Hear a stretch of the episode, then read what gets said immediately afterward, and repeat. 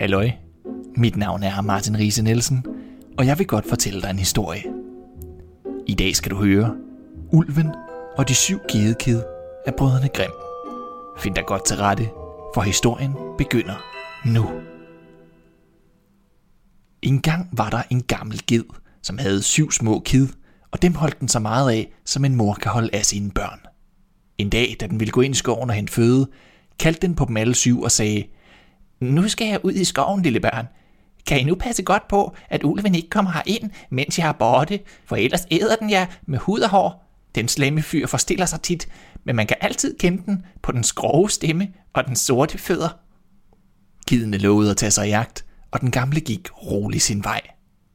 Kort efter var der en, som bankede på døren og råbte: "Luk op, kære børn. Her kommer jeres mor hjem med noget rigtig godt til jer." Men gedekidene kunne høre på den grove stemme, at det var ulven. "Vi lukker ikke op," råbte de. "Du er slet ikke vores mor. Hun har en mild stemme, og din stemme er så grov. Du er ulven." Ulven gik derhen til en købmand og købte et stort stykke kridt, som den spiste, og så blev den stemme ganske tynd og blid. Den gik nu igen hen og bankede på og råbte: "Luk op, kære børn. Her er jeres mor med noget godt til jer alle sammen." Men kidene så på de sorte poter, som ulven havde lagt op i vinduet, og råbte: "Nej, vi lukker ikke op. Vores mor har ikke sådan sorte poter. Du er ulven." Ulven løb derhen til en bager og sagde: "Jeg har stødt min fod. Vil du ikke nok smøre lidt dej på den?" Bageren gjorde det, og så løb den hen til mølleren og bad ham strø hvidt mel derpå.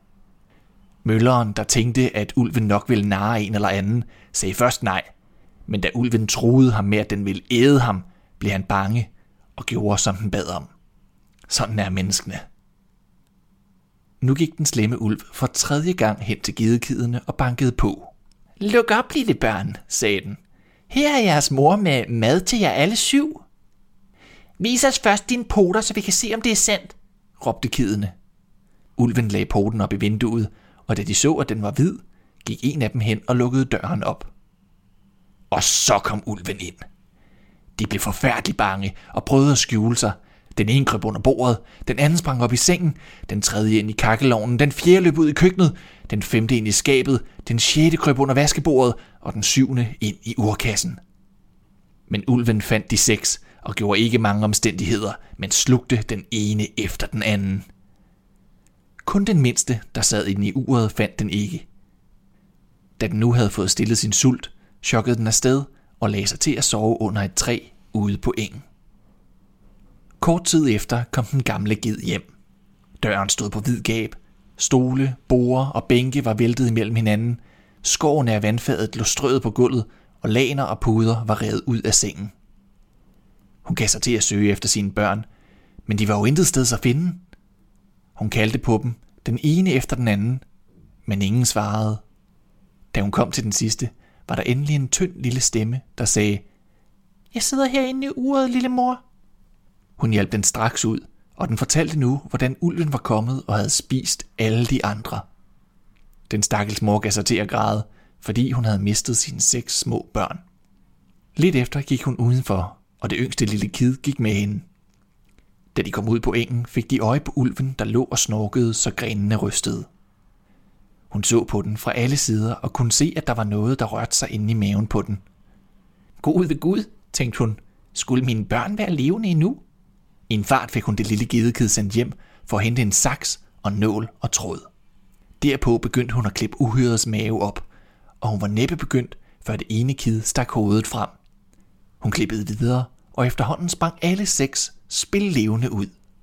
De havde ikke taget den mindste skade, for ulven havde været så grådig, at den havde slugt dem hele. Der blev rigtig nok glæde. De omfavnede deres mor og hoppede rundt om hende, men hun sagde til dem: "Gå hen og find nogle kampesten. Dem lægger vi så ind i maven på den stykke ulv, mens den ligger og sover." Gedekidene skyndte sig at slæbe sten derhen og puttede så mange, de kunne få plads til, ind i ulvens mave. Så syede den gamle den sammen i en fart, og ulven mærkede det slet ikke. Rørte sig ikke engang af pletten. Da den endelig havde fået udsovet, rejste den sig op, og da den var tørstig, ville den gå hen til en brønd og få noget at drikke. Men da den begyndte at røre sig, stødte stenene i maven imod hinanden og raslede. Den råbte da: "Au, min mave er rent at lave. Det rumler og tumler som var den fuld af sten, og så er det dog kun gedebukkeben.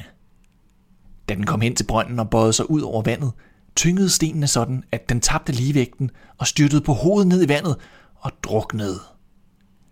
De syv gedekid kom løbende og råbte højt, Ulven er død! Ulven er død! Så tog de hinanden i hånden og dansede glade rundt om brønden. Det var alt for nu. Tak fordi du lyttede til Riise Fortæller. Jeg håber, vi høres ved.